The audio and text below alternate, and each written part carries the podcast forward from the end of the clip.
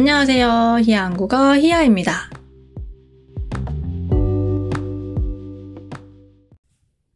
오늘은 여러분에게 소개해주고 싶은 책 한 권을 가져왔는데요. 제목은 나는 나로 살기로 했다입니다. 이 책을 제목에서 알 수 있듯이 다른 사람을 기준에 맞추지 말고 다른 사람 눈치 보지 말고 나 자신을 존중하며 내가 중심이 되는 삶을 살자고 얘기하는 책이에요. 이 책은 2016년 출간 이후에 전국 서점에서 260주 동안 베스트셀러에 오른 책인데요. 대단한 기록이죠? 그리고 흥미로운 건 외국에서도 많이 팔렸는데 특히 일본에서 가장 많이 팔린 한국 책이라고 합니다. 여러분에게 소개해주면 좋을 것 같아서 이 책을 준비했습니다. 그럼 같이 한번 읽어볼까요? 이 컨텐츠는 출판사로부터 저작물 이용 허락을 받고 제작되었습니다.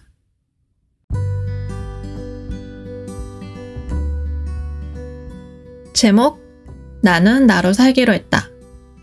그 그림 김수현 출판사 클레이 하우스 나의 삶을 존중하며 살아가기 위한 투두 리스트 누구의 삶도 완벽하지 않음을 기억할 것 중학교 3학년 때 같은 반 남자애가 나에게 네가 힘든 일이 뭐가 있겠냐? 라고 말한 적이 있다. 추측하자면 나는 반에서 잘 떠들고 괄괄한 타입이었는데 조용했던 그 아이는 내가 부러웠던 것 같다. 하지만 당시 중증의 중산병을 앓고 있던 나는 부모님과의 갈등에 괴로워하고 있었다. 대신 난 다른 친구를 부러워했는데 그 친구야말로 힘든 일이 없어 보였다. 예뻤고 다들 그녀에게 잘 보이고 싶어 했다. 그런데 몇 년 후 친해진 그녀는 내게 중3 때가 가장 힘들었다며 선생님의 차별과 편견에 죽고 싶었다는 이야기를 했다. 신기한 일이다. 그 남자애도 틀렸고 나도 틀렸다. 우리는 자신에게 결핍된 부분을 가진 누군가를 볼 때 그 사람의 인생은 완벽하다고 느낀다. 하지만 과연 우리는 타인에 대해 얼마나 알 수 있을까? 우리는 겉으로 드러난 모습만 보며 타인의 삶의 무게를 짐작하지만 타인의 눈에 비친 우리의 모습이 전부가 아니듯 우리의 눈에 비친 타인의 모습도 전부가 아니다.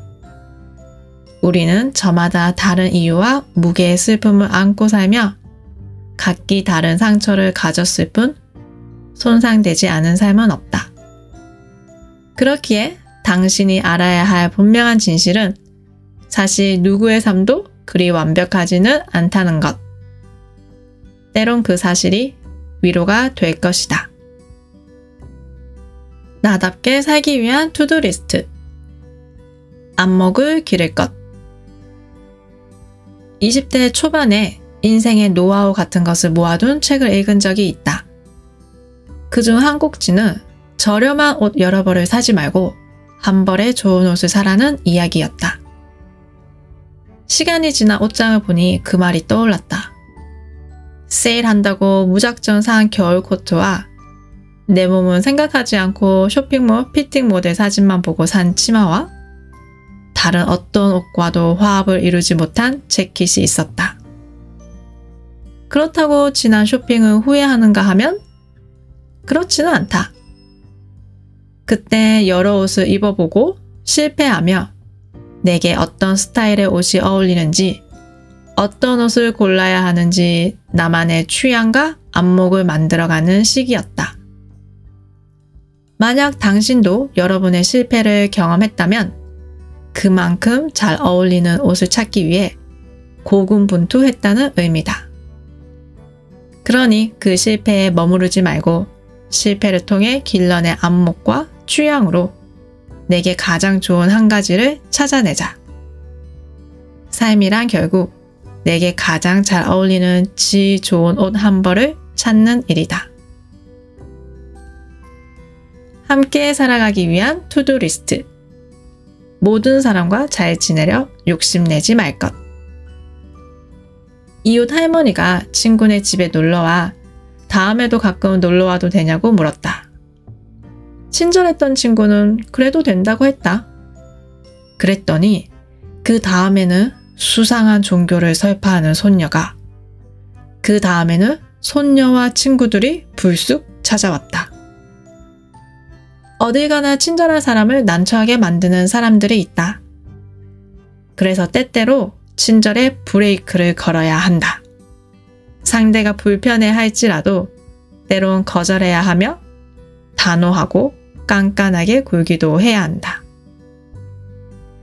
내가 애써 지킬 만큼 상대가 좋은 사람이라면 나의 요구와 거절을 이해해 줄 것이고 나의 요구와 거절에 쉽게 빈정이 상하는 사람이라면 나도 그 관계를 지키려고 애써 노력할 필요가 없다. 우리는 타인의 몫을 넘보지는 않아야겠지만 자신의 몫은 지켜야 한다. 그렇기에 모든 사람과 잘 지낼 수는 없다.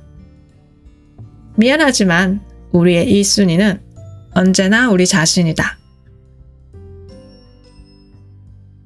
좋은 삶, 그리고 의미 있는 삶을 위한 투두 리스트. 다들 알아서 행복할 것.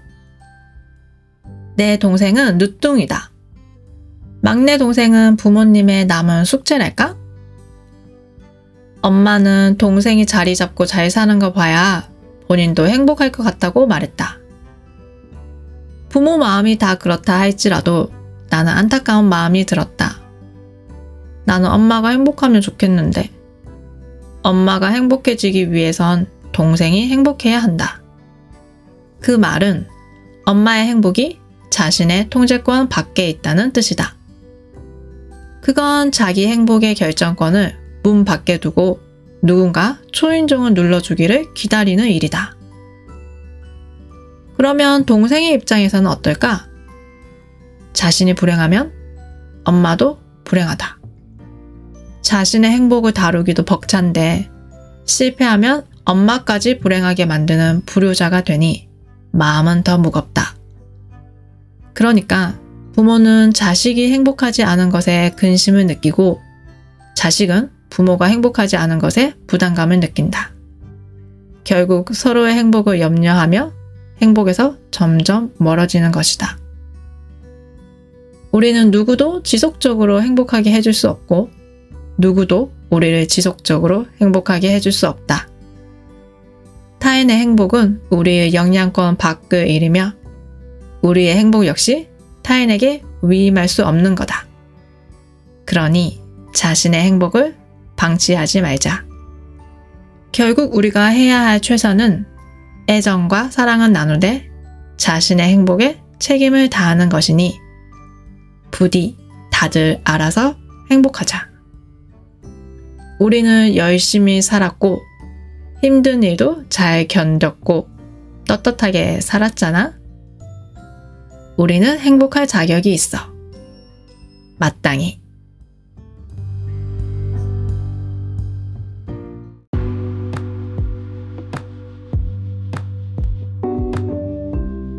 오늘은 나는 나로 살기로 했다. 이 책의 일부분을 읽어봤는데요.